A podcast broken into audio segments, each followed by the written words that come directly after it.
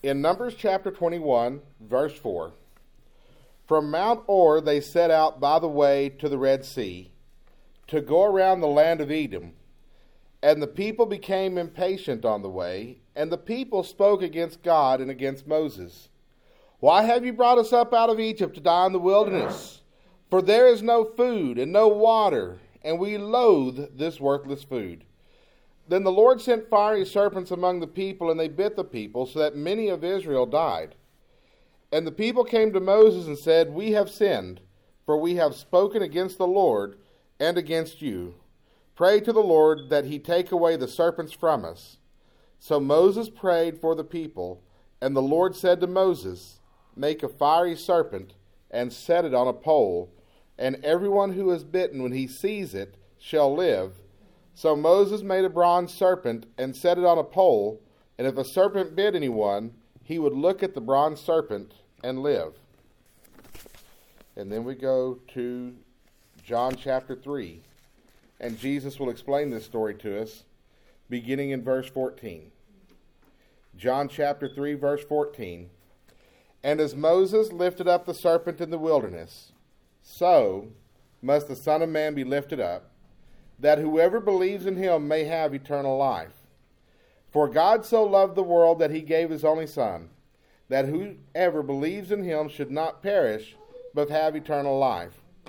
For God did not send his Son into the world to condemn the world, but in order that the world might be saved through him. Whoever believes in him is not condemned, but whoever does not believe is condemned already, because he has not believed in the name of the only Son of God. And this is the judgment that light has come into the world, and people love the darkness rather than the light, because their works were evil. For everyone who does wicked things hates the light and does not come to the light, lest his works, lest his works should be exposed. But whoever does what is true comes to the light, so that it may be clearly seen that his works have been carried out in God. The Apostle John is writing us these words, recording these words, recording this conversation between our Lord and Savior Jesus Christ and Nicodemus to show us who Jesus is and what he did for us. For the Apostle John, as we have talked over the past several weeks, this is personal. He knew the real Jesus Christ. He knew who Jesus really is, who Jesus really was, and he witnessed firsthand what Jesus really did. And by the time John was an old man, everybody's coming up with a different story. They're coming up with different ideas. They're coming up with different theories. And they're presenting things in different ways, and different religions are starting to take off that are calling themselves Christianity. And John says, wait a minute, that's not how it went down. And so John is telling us exactly what happened from a first hand eyewitness perspective in such a way, not so much to record what Jesus did, but to tell us what it meant so we'd know who he is and so that we would believe. There was no room for theological debate with John because he knew Jesus personally and he personally witnessed the ministry of Jesus and saw the gospel completed. And in writing and recording the gospel, John demonstrates both the humanity of Jesus and the divinity of Jesus, the compassion of Christ and the grace of Christ. In this passage, John records this discussion Jesus had with Nicodemus. In this discussion, Jesus plainly outlines his mission and his plan. His mission was to save sinners, to save us from condemnation, to save us from judgment, to save us from death. And his plan was to save sinners by paying for their sins on the cross, reconciling us to God so that we could have eternal life in his presence, in his kingdom. Here, Jesus is sharing that mission and that plan with Nicodemus. Nicodemus is a Pharisee. The Pharisees did not like Jesus. The Pharisees openly opposed Jesus. But here you have Nicodemus who is seeking the truth. Jesus, knowing the hearts of people, saw that Nicodemus was seeking the truth, and Jesus gave Nicodemus the truth. Jesus gave a Pharisee the truth. Jesus told the Pharisee Nicodemus what it was all about. Do you know what that tells us? That tells us that the gospel transcends our tribes, transcends which team we're on. That when someone from the other side is seeking truth, it is Christ like to share the truth with the other side. And notice what Jesus is doing here. He is going straight to the truth. He's not telling Nicodemus what's wrong with being a Pharisee, what the Pharisees are doing wrong, how the Sanhedrin is messed up. He goes straight to the truth of the gospel. And in this passage, in this discussion that Jesus has with Nicodemus, he tells us why the gospel was needed. Why do we need the gospel? Why did it have to happen that way? He tells us why. secondly, we see why the Lord carried out the gospel. What was his motivation? And then we see why belief accesses salvation in the gospel. Why was the gospel needed? In verses 14 through 15, Jesus said, And as Moses lifted up the serpent in the wilderness, so must the Son of Man be lifted up, that whoever believes in him may have eternal life.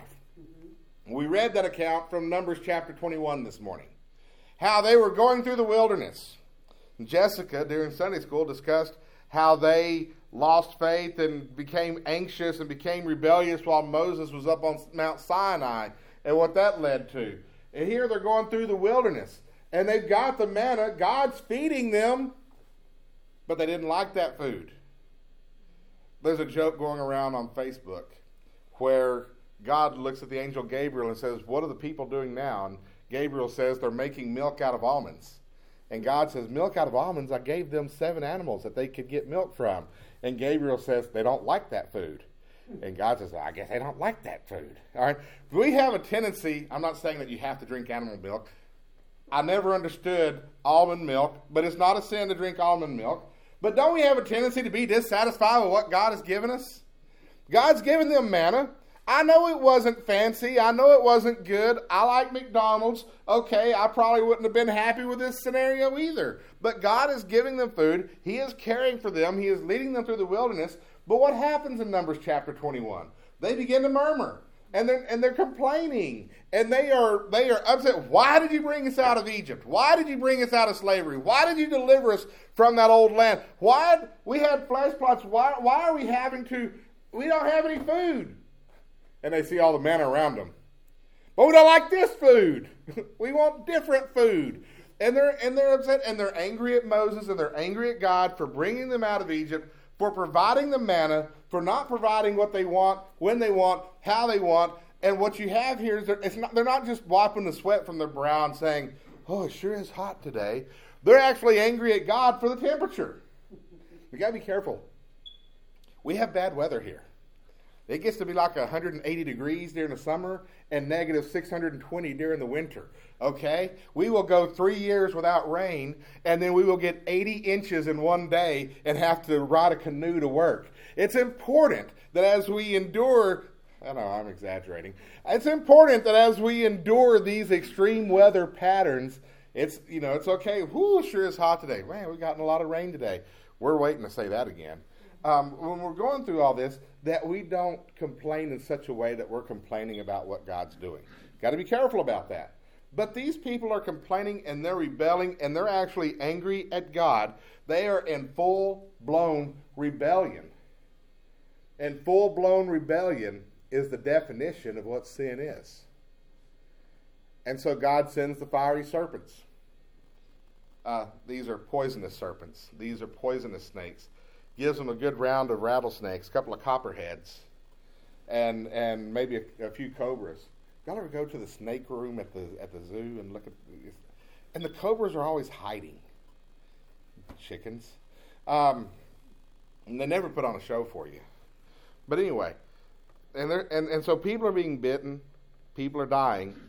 Moses prays to the Lord and the Lord tells Moses to make a serpent out of bronze, put it on the pole, put it up in the middle of the camp, and whoever's bitten can look at that serpent and can live. Why was the serpent necessary? Because the people were dying. Why were the people dying? Because they had sinned against God. Why does sin bring death? Have you ever wondered that? Why does sin, why does sin bring death? What is it about sin that makes that gives us death, not only physical death, but spiritual death? I mean, the Bible tells us in Romans chapter 5, verse 12, therefore, just as sin came into the world through one man, and death through sin, so death spread to all men because all sinned. Romans 6:23 For the wages of sin is death, but the gift of God is eternal life through Jesus Christ our Lord. What is it about sin that brings death? And, and the reason we don't understand this idea is because we don't understand what sin is. For us, sin is doing something that's fun, that's forbidden. And that just doesn't seem fair some days. But sin is not doing something fun that's forbidden. Sin is rebelling against your Creator. Sin is rebelling against the one who gave you life. God is the source of life. He gives it, He sustains it. Sin rebels against God and cuts you off from God. Therefore, being cut off from God, you are cut off from your source of life. If you cut yourself off from the source of life, it only logically makes sense that you will die. You cut the power line from the building to the power pole, the lights are going to go out. The lights give us light, they illuminate the room because they are connected to the source of the power. You disconnect them from the source of the power, the lights will go out. You disconnect yourself from the source of life, you will die. That's why sin brings death. And like the serpent was lifted up, Jesus Christ was lifted up on the cross where he endured the wrath of God in our place so that we could be spared the punishment and condemnation that comes with sin, so that we could be spared the death that will inevitably follow because we sinned against God. As the people were called to look upon the serpent to be healed, we are called to look upon Jesus for salvation. Verse 15 Whoever believes in him may have eternal life. In the Old Testament, that if a man looks upon that serpent, he will live. Isaiah chapter 45, verse 22 Look unto me and be ye saved, all the ends of the earth, for I am God and there is none else. We need only look to the Lord. Why is this necessary? Why is this a requirement? What is the point of this? The point of this is that we are all sinners. Romans chapter 3, verse 23 says, For all have sinned and come short of the glory of God. We have all sinned. We have all rebelled against God. We all have darkness in our hearts. None of us are innocent. None of us are in a place that we can look upon someone else and say they are worse off than we are. We are all guilty. The Bible tells us in Romans chapter 3 that all will stand guilty before God. We are all sinners. We have all sinned against God. We have all followed our own direction. We have all determined what we want life to be, how we want life to be, life on our terms. And when God does not deliver that, we get angry with Him. We all have this sin that we have dealt with in our lives. Some of us may be dealing with this life today. Now, this does not mean that we can thumb our noses and say, well, I'm, you know, no, everyone's a sinner. Nobody's perfect, therefore I can't be judged. That a lot of people are taking this verse that way. You know, all you know, all have sinned. Let he who is without sin cast the first stone. You can't judge me because you got sin too. That's not what God is trying to teach us to do here. What he's trying to do is teach us to repent, to teach us of our need for salvation, of our need for deliverance. So we may be in sin, you may be in sin, the person next to you may be in sin, but the point of learning about us all being sinners is not so we can say, well, nobody can judge us, because somebody can judge us. That's God. Only God can judge me. That ought to be a sobering thought. We need repentance. Romans 3 9 through 11. What then? Are we better than they? No, not at all, for we have already charged that all, both Jews and Greeks, are under sin as it is written, There is none righteous, no, not one. There is none that understands, and there is none that seeks after God. We are in no position to look down on others. We are in no position to hate others. We are in no position to be angry at others. We are sinners and we need forgiveness. Mm-hmm. We need redemption. We need to be restored. And that is why the gospel is needed. It is so easy to get angry at someone else's sin and then to convince ourselves that we're not that bad off. But we are that bad off. That's why the gospel is needed. You go through the fast food drive through line and they don't get your order right, and you know it's because they're goofing off. They're not taking their job seriously. They're, they're just putting in their hours so that they can go get high after where you just know that whoever put that order together and they messed up your order, they are just they they're just not taking life seriously. How dare they just slack off like that? You mess up at work, it's because you're overwhelmed. Right? It's amazing how angry we get at the sin of others. To look at the drug addict and say, How dare you? But then to go home and self medicate in our own ways as well. The gospel was needed because we all sin against God and to redeem us from the death, to reconnect us to the source of life, to reconnect us to the power source, to, so that our bulbs will illuminate. The gospel had to take place. Jesus Christ went to the cross. And what was the motivation behind that? Why would the Lord do such a thing? We look in verse 16 For God so loved the world that he gave his only Son, that whoever believes in him should not perish, but have eternal life. Look at that. God so loved Christ was motivated by love. So loved. This is that agape love. This is that self sacrificial love. This is the love that looks to the betterment of the other person and not what makes me happy. That's why love is so messed up in today's culture. We look to love to make ourselves happy. I need someone to complete me. I need someone to fulfill me. I need someone to validate me. This is what I look for in a wife. This is what I want my wife to be like. This is what I want my wife to do. This is what I look for in a man. This is what I want my man to be like. This is what I want my man to do. And it's good to have standards. You don't want to be in an abusive, toxic relationship. But when you are looking to the other person to fulfill the emptiness and the brokenness in your life, you are setting yourself up for disappointment and you are putting an unfair burden on them. That's a toxic situation. That's that's not agape love. That is a different form of love. Agape love is I am here to better my husband or my wife, to fulfill their needs, to help them heal.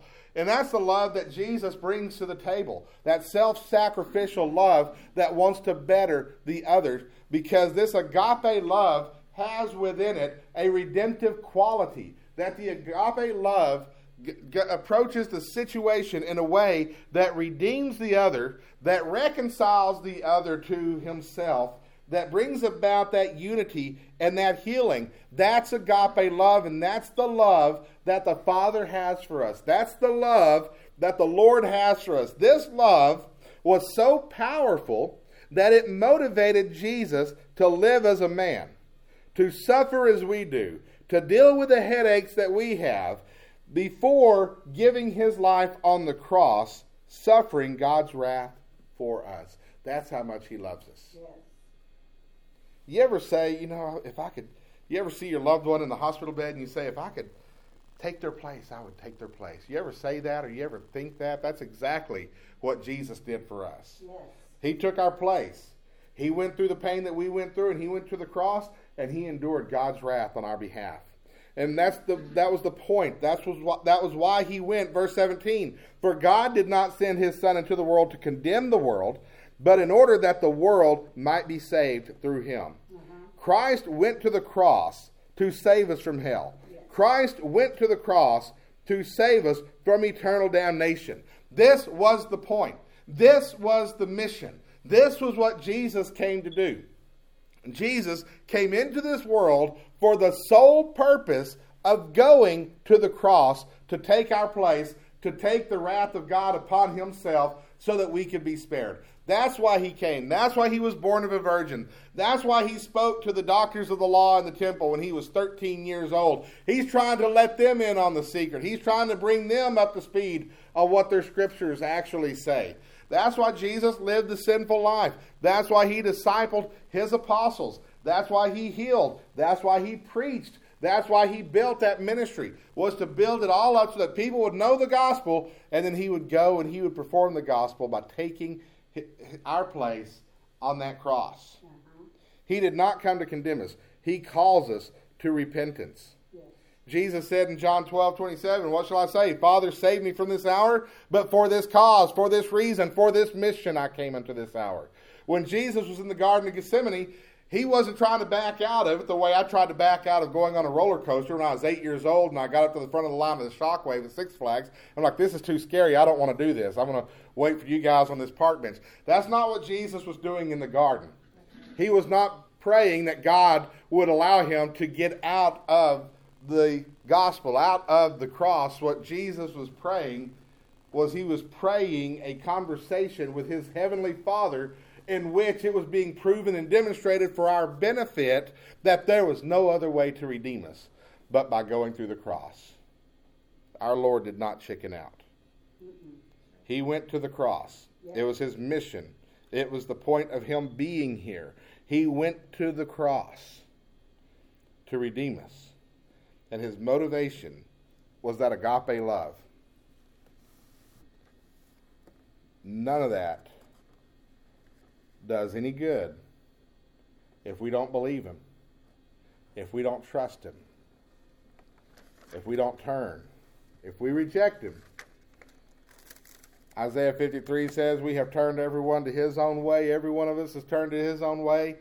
And if we see that cross and we turn away and go our own way, and we reject the salvation and the Christ that's on that cross, it does us no good.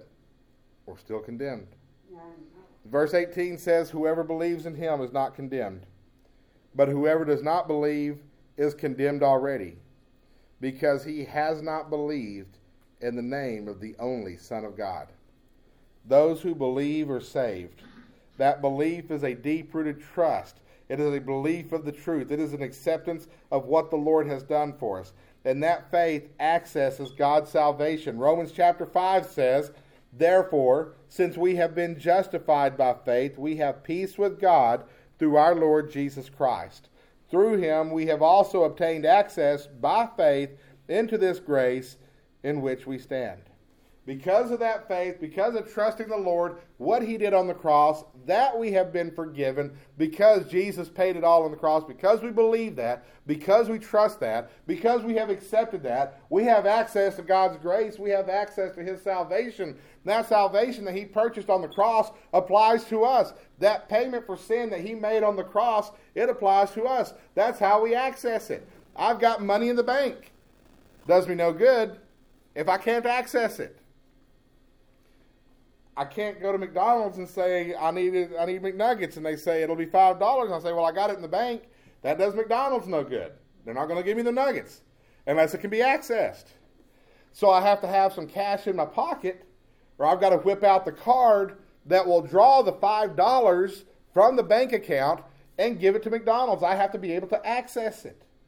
And the way we access salvation is not with a card, it's not with the cash in our pockets, but it is with the faith that we have in our hearts that the Lord has redeemed us based on what He did on the cross for us. Those who do not believe are already condemned. Condemnation is your default setting. If you have a computer, you have a phone, you have default settings, a default wallpaper, a default printer icon, a default word processor, everything.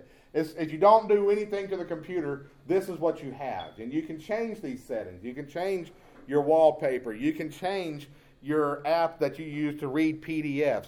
But you have a default. Your default setting as a human being is condemned.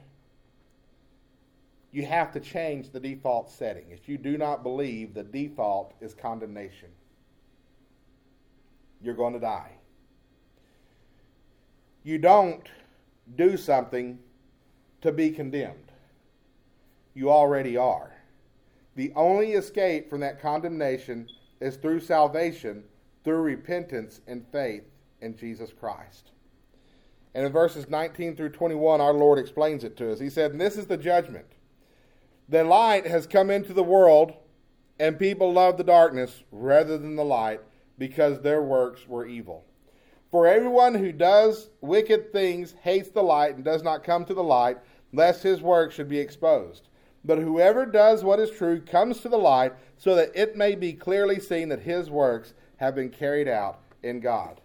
Men are condemned because they love darkness. They love wickedness. They love sin. They love darkness rather than the light. They don't want to come to the light. They want out of the light. They want to be in darkness. They want to enjoy the pleasures of sin for a season.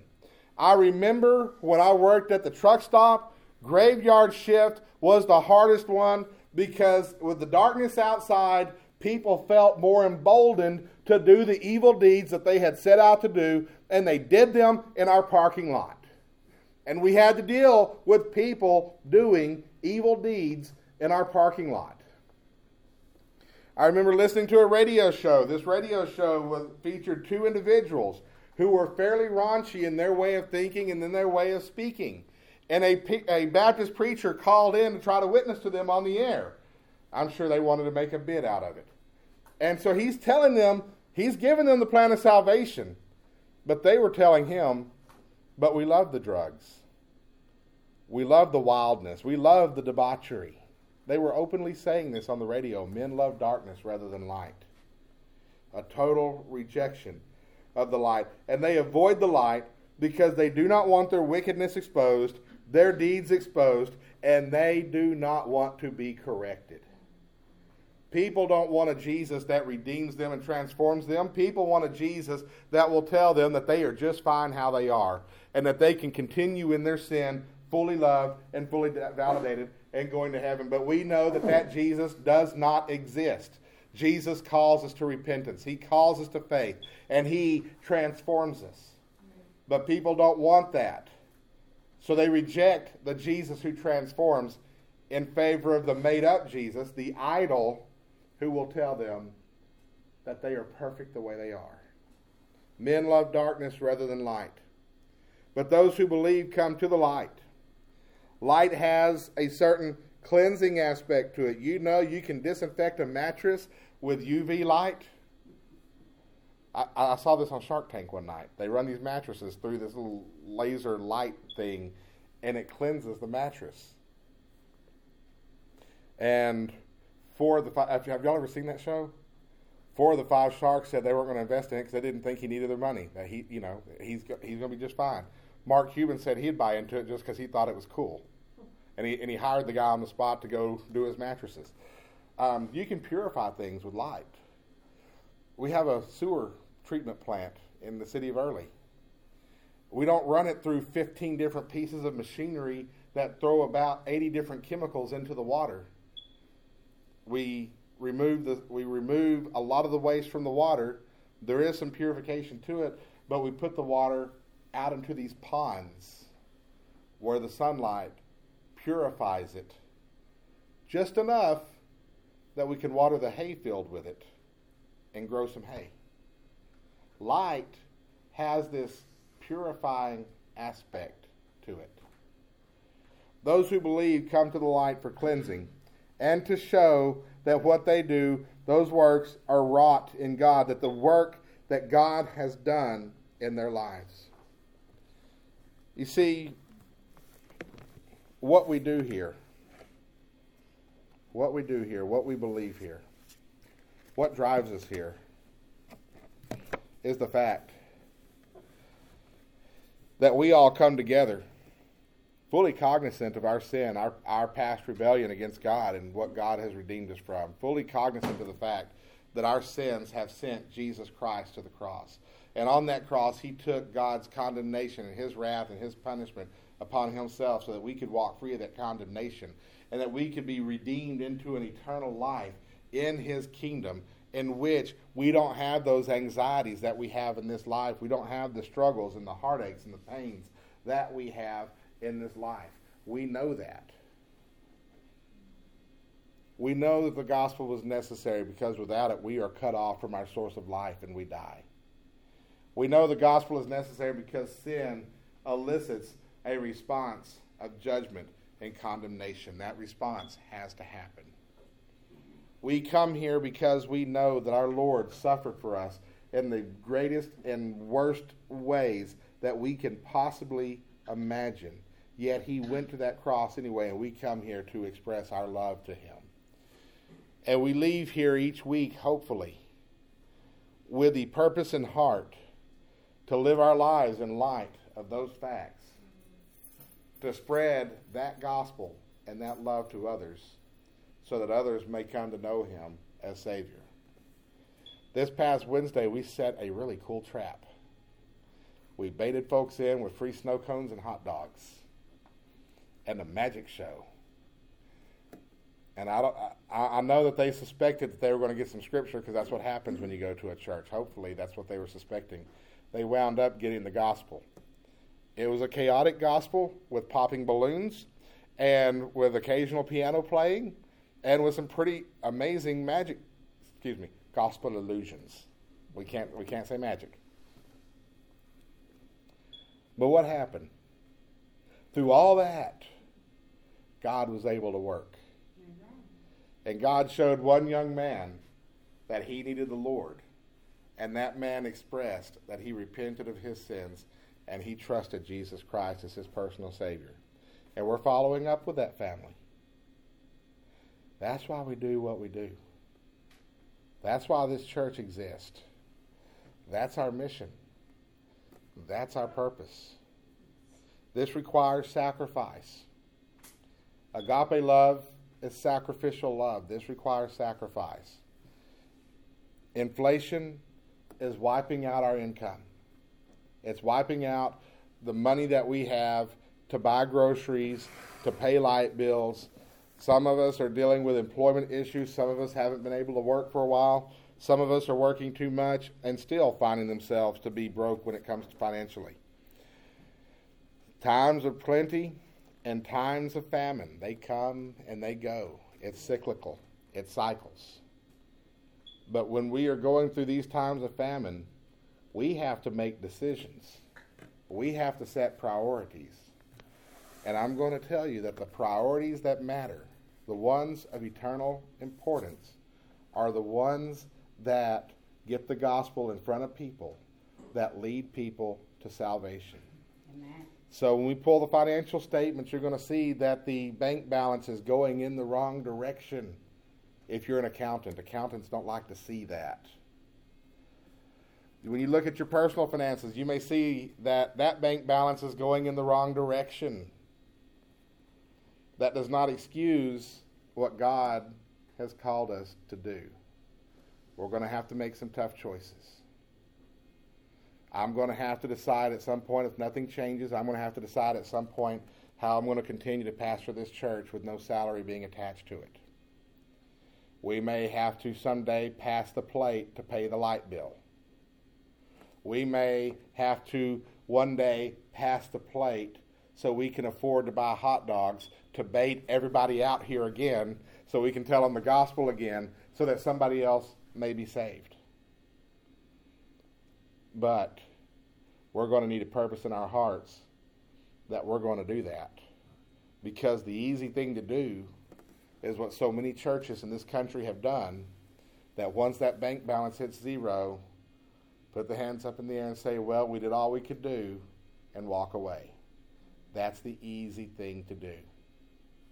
Jesus told a story in John chapter 10 he said, The hireling fleeth because the flock is not his. When the hired shepherd, the man who's just there to draw a paycheck, when he's out there with the sheep and he sees the wolf coming, he's not going to get in the way of that wolf. He's going to run for his own life, leaving the flock behind because they don't belong to him. We're not hirelings here. We need to be more committed than that. So as we take these things from the gospel, from the Word of God, we put them in our heart, and we continually allow the gospel to transform us, and we continue to teach ourselves the gospel, you will not only see the transformation in your own life, but you will find yourself enduring the storms stronger than those around you. But at the same time, you will find yourself encouraging those around you to endure the storms, leading them to the truth of the gospel and to salvation. Amen. Let's stand.